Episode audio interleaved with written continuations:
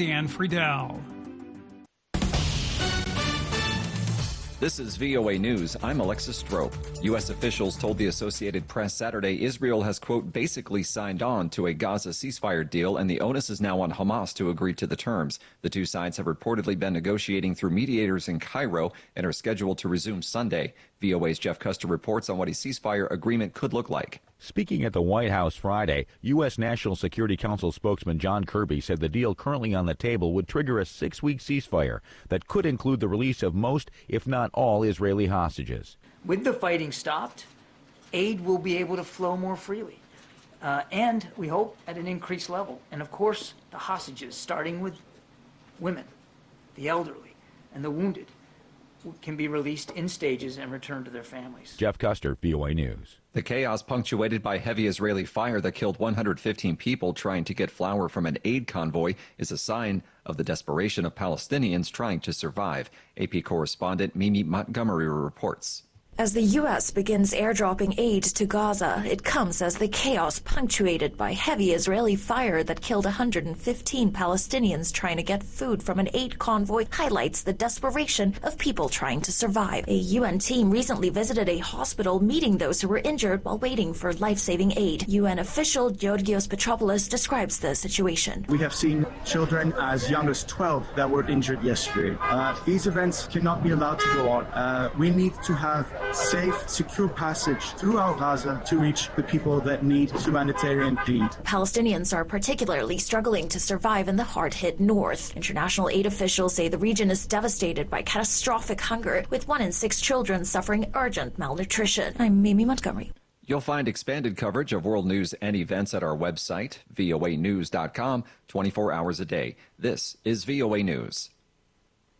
The U S. Center for Disease Control and Prevention Friday formally updated its guidelines for isolation after testing positive for COVID nineteen, reducing recommended isolation periods from five days to twenty-four hours for people with mild or improving symptoms. A P Washington correspondent Sagar Meghani reports. More delegates are up for grabs Saturday as former President Trump looks to get closer to clinching the Republican nomination. And C D C Chief Mandy Cohen says the new guidance is an effort to pair COVID recommendations with long-standing ones for flu and other respiratory illnesses. Folks often don't know what virus uh, they have uh, when, when they first get sick, so this will help them know what to do um, uh, regardless. The change comes with COVID no longer the health menace it once was.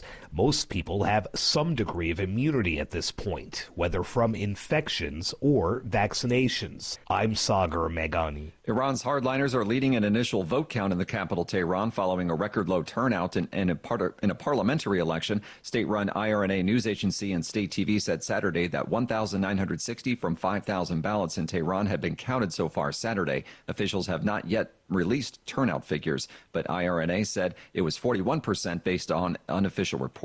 In the last parliamentary election in twenty nineteen, only forty-two percent of eligible voters headed to the ballot stations. It was considered the lowest turnout since the nineteen seventy-nine Islamic Revolution. Hardliners have controlled the parliament for the last two decades. Republicans in Idaho, Missouri, and Michigan will meet in meet to weigh in on the presidential race. A P correspondent Julie Walker reports. More delegates are up for grabs Saturday as former President Trump looks to get closer to clinching the Republican nomination, and former two-time South Carolina Governor Nikki Haley seeks her first win. Trump is expected to add to his delegate lead in Republican caucuses in Idaho and Missouri, as well as a party convention in Michigan.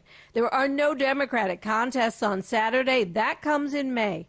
On Sunday, the G O P caucuses in Washington, D C, and then comes Super Tuesday, the largest day of voting of the year outside of the November election. Trump is on track to lock up the nomination days later. I'm Julie Walker. German authorities say they are investigating after an audio recording pub- was published in Russia in which German military officers purportedly dis- discussed support for Ukraine, including the potential use of Taurus long-range cruise missiles. German Chancellor Olaf Scholz called it a, quote, very serious matter. Scholz earlier said he remains reluctant to send Taurus missiles to Ukraine, pointing to a risk of Germany becoming directly involved in the war. But in the purported recording, German officers discussed the possibility of the missiles being used in Ukraine. The German news agency D P A reported the Ministry of Defense said it was investigating whether communications within the Air Force were intercepted by Russia. I'm Alexis Strope, V O A News.